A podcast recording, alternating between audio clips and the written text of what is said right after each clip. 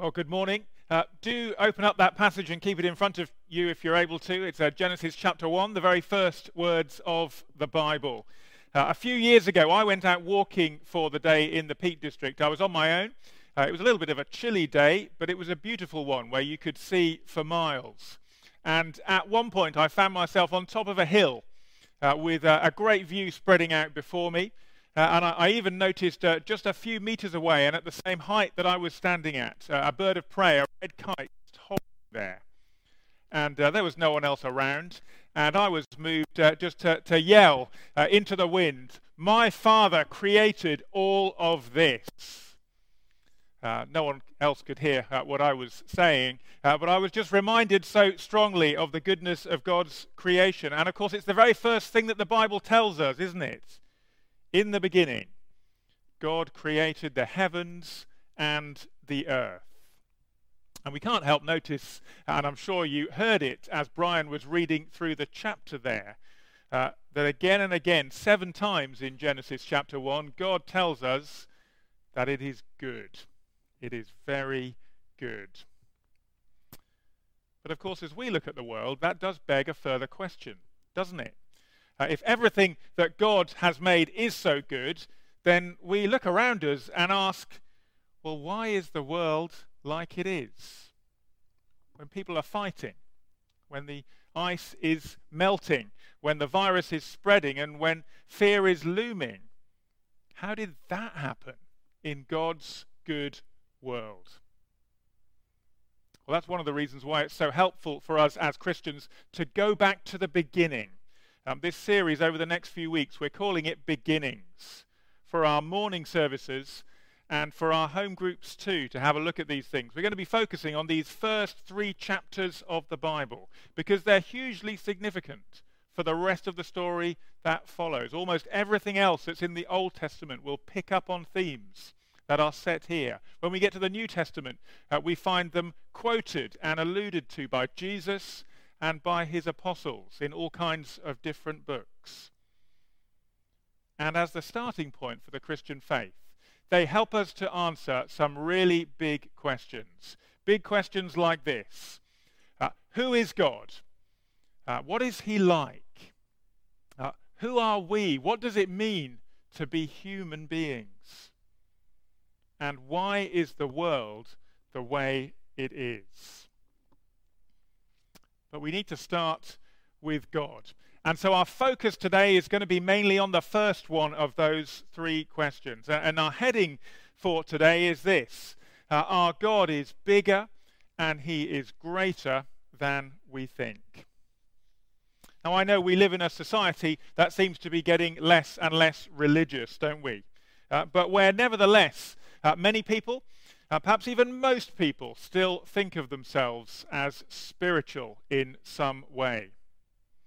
Uh, maybe because I'm a vicar, uh, people, it seems, quite often tell me that they believe in God. Uh, maybe it's because I wear one of these, I don't know. Uh, and when someone says that to me, one of the things which always comes to mind is to reply, That's really interesting. Uh, who is this God that you believe in? And I say that because while lots of people do believe in God, some believe in many gods, quite often when they describe their God, it turns out to be very different from the God that we find in the pages of the Bible. Well, Genesis chapter 1 gives us our first glimpse of what our God is actually like. And the first thing that the Bible tells us about God is that he is eternal. In the beginning, God created the heavens and the earth. He's always been there. And he created everything that there is out of nothing, as Lizzie reminded us. Now, those are two things that simply boggle our minds, aren't they? Uh, we simply cannot imagine nothing. Even if we try, we end up thinking about space or about darkness or, or something like that, but we can't think of nothing. To me, uh, sometimes things that happened last week feel like they happened an eternity ago, let alone last year. Uh, when I think back to the 1990s or the 1980s, they seem to get increasingly fuzzy. Sometime in, I guess, about 1973, I've got something that I could call my first memory. And sometime shortly before that, I began. But God didn't begin. Uh, he was always there, unchanging, always God. He doesn't come into existence. He simply is. There was nothing there before, but God was there. He is an eternal God. That's the first thing. Uh, the second thing about God is that he is Trinity. Uh, Glen Scrivener puts it like this Here in Genesis 1, there is a speaking God expressing himself through his word and bringing life through his spirit. Uh, John chapter 1, which we heard at the beginning of our service, makes it clear that this word of God, who was there in the beginning, is none other than Jesus himself. And when we get to verse 26 and the creation of humans, what God says is, let us make mankind in our image, in our likeness. He doesn't say, let me make uh, in my image. It's the same God that we find there in verses 1 to 3, the God who is Father, Son, and Holy Spirit. And this is so important. And it's completely amazing. Uh, and it's something which often scares quite a lot of people. This idea of the Trinity, it seems complicated and difficult. Well, I guess what would we expect from an eternal God in one sense? Uh, maybe we'd rather not think about it. We try to illustrate it with something simple, like the parts of an egg, or ice, water, and steam, or a shamrock leaf, or something. Please don't do any of those things, by the way. Uh, they tend to cause more confusion than giving us help. Uh, but the fact that God is singular, He is one God, and yet three persons, is hugely important and significant. For one thing, it means He is far closer to being a family than some kind of impersonal force. If you think of God as a force, then uh, something is not quite right. He is the Father, eternally loving the Son in the joy of the Holy Spirit. It is mind boggling, but it's brilliant. And it's brilliant most of all because it means that right from the beginning, from all eternity, he has been all about relationships. Uh, long before he made anything, uh, he has been in this relationship of love Father, Son, and Holy Spirit. And what that means in practical terms is that he is not needy. He's not a God who, who needs to create, uh, whether it's animals or people or anything else, so that he can have someone to talk to. No, he has all the relationships, all the love that he needs. And when he creates people, he does it so that he can, out of his generosity, invite us to join in with those relationships of love. We often say God is love, don't we? Uh, John says it in the New Testament. And it's a statement which makes complete sense only because God is Father, Son, and Holy Spirit. The third thing about God is that he created everything by his power. Now the earth was formless and empty. Darkness was over the surface of the deep, and the Spirit of God was hovering over the waters. And God said, Let there be light. And there was light. Everything that there is simply spoken into being. That is God's power.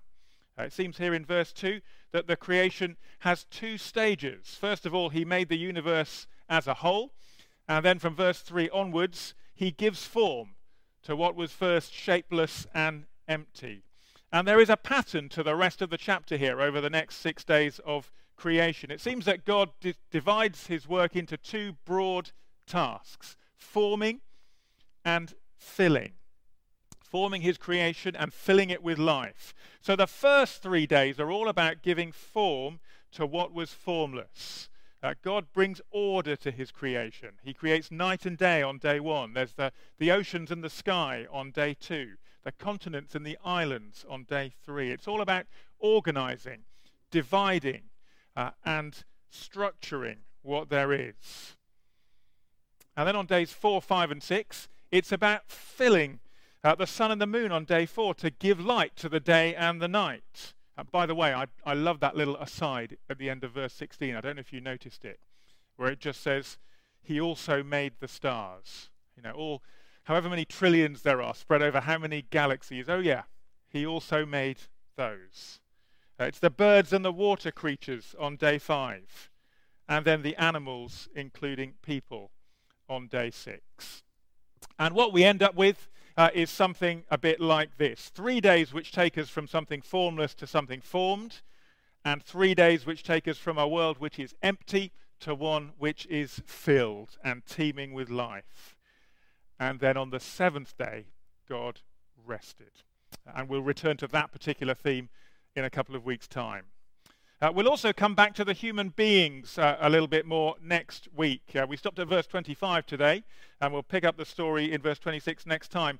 But just as a taster, though, I think it is interesting to note that these two tasks that God carries out, forming and filling, are pretty much exactly the two tasks that he gives to the first human beings as well. There in verse 28, he says to them, Be fruitful and multiply and fill the earth. So they're in the other order. And then he says, subdue and rule the earth, uh, organize it, uh, and give it form. So that when we ask, you know, what does it mean to be human and made in God's image? Well, one of the first things to say is it's about doing the kind of work that God Himself does. God created everything. His purposes are to form and to fill, and what He makes is good. Uh, now, you will have noticed by now that this has turned out not to be a sermon about how God created everything or how old uh, the earth is. Um, you know, did it happen in six literal days a few thousand years ago? Or is this an account of something which actually happened over a much longer period of time? Now, I'm well aware, of course, that Christians take different views on this. Um, I've got views on it too. Um, but I want to say this is not the main issue that was driving Moses, who is the source of these chapters in Genesis. Uh, it wasn't driving the people of ancient Israel. They weren't primarily thinking how they could square uh, dinosaurs and fossils and carbon dating with what is said in Scripture. Now, I don't want to say that these are unimportant questions about science and Christianity for us to ask. Uh, they're very important for us to wrestle with. And I would be very glad to have a conversation with anyone who would like to pick this up a little bit more. Uh, now that the pub gardens are open and we can meet in one another's gardens, it's much easier to do that. And I want to say that my starting point for that would be to recognize that all truth is God's truth. And there's nothing to fear here. Uh, research science is a God given task to study and understand the world that He has made. He reveals Himself as we study His world and he reveals himself as we study his word. And the truth that he reveals across all of these things is not contradictory. And to the extent that we may find things which appear contradictory, then we need to wrestle with those because the problem is with us and not with him. But uh, the last thing I want to say about God uh, hits on another issue which was much more what those early people that he made were concerned about and interested in and it is the question of worship. God is to be worshipped. See, there were many creation stories in the ancient world. Uh, every culture had its own creation myth, a story to explain why things were as they were. And they often involved a multitude of gods, uh, often battling with one another. There were local gods, there were gods of the sea and the sky, gods of wood and stone, star gods, uh, and sky gods, all kinds of different gods. But Moses met the God who created all of these things. You can read about it in the early chapters of the book of Exodus. And the message of Genesis 1 is there is a, ch- a kind of challenge to all those other stories of how creation took place. Uh, it says basically, you know, those stars you worship, those sea monsters you're afraid of, those chunks of wood and stone that you have constructed. What are you doing? Don't worship them. Why would you want to do that? No. Worship the one who made them, who made all of them. Just by speaking, let there be light, and there was light. Let, let the waters be gathered into one place, and it was so. Worship the one who has power like that. Now, this may seem like a bit of a message for an ancient world which has less to do with us today. I want to say it's absolutely a message for us today. I know that you know we live in a culture that in some ways looks down on ancient cultures uh, and, uh, and, and thinks that they didn't know much stuff. And of course, it's true, isn't it? There are there are certain things, how to make vaccines, other scientific things that we've come to understand more of over the years. But you know what? Actually, there are many people who do still think that their lives are guided by the stars. And even for those who have no interest or belief in astrology, uh, people still make idols out of stuff. Maybe not little wooden statues to worship, maybe not actually worshipping the stars and the sun in that form, but idols of finances or property. Uh, idols of, of image, of the human body, whether our own or other people's. Idols about gathering what we can, which is all just a modern version of worshipping what's been created rather than the one who made it all. People have always done this. In some ways, it's not surprising because Genesis 1 tells us that it's all good. And the temptation is therefore to make it even better in our minds and worship it. Genesis 1, it teaches us that as Christians, we're not supposed to reject material things. We're not supposed to imagine that we're trying to escape this physical world to get to heaven on a cloud or anything like that. Uh, it tells us that God is a materialist. He creates a physical universe and he says, This is good. And it reminds us that we look forward to the coming of a new heavens and a new earth, which will be a physical world where we are with God. The Lord Jesus Christ will be there. And it will be material and physical. Nevertheless, the danger of recognizing that something is good is that we may begin to worship it. It's always been the danger, instead of worshipping the God who made it. And that is what Genesis 1 challenges. And it reminds us that as Christians, whenever we see something beautiful in creation, whether it's me standing on a hillside or whether you're on a beach looking at a sunset, uh, or you're in the garden enjoying the blooms, whatever it might be, we shouldn't idolize that beautiful thing. Because what we can say is, I know the artist who made this, who created it. Praise the Lord.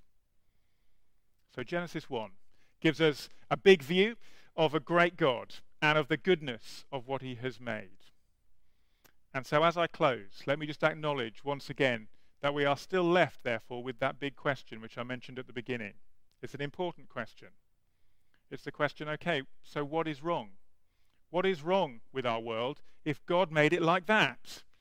You know, when we read Genesis 1 and, and we look around and see the pain of the virus, and uh, the threat of climate change and, and the, the, the racism and the corruption and all that is wrong in the world, we have to ask that question what has happened? And it's a question we'll come back to repeatedly over the next few weeks. But in this chapter, God is showing us the world as it should be. And why is he doing that? Well, at least in part, it is to make us sad and to make us angry. That so often it doesn't look like that. Uh, he wants to stir in us a sense of dissatisfaction with the way things are. He wants to stir up a desire to do something about what is not right. And he wants to give us a kind of aching, a longing for how things will one day be when he returns to set all things right, for a world that is fruitful and ordered instead of chaotic and full of death producing life, not making species extinct. So we should be asking, what is going on? And we'll come back to that. But first of all, let us also continue to experience the joy of the reminder that we worship a God who is worth worshipping because he has made all that there is. Uh, he is eternal, he is loving, he is powerful, and he is good. And Genesis 1 gives us hope that as the God of creation, he is also the God of new creation. Amen.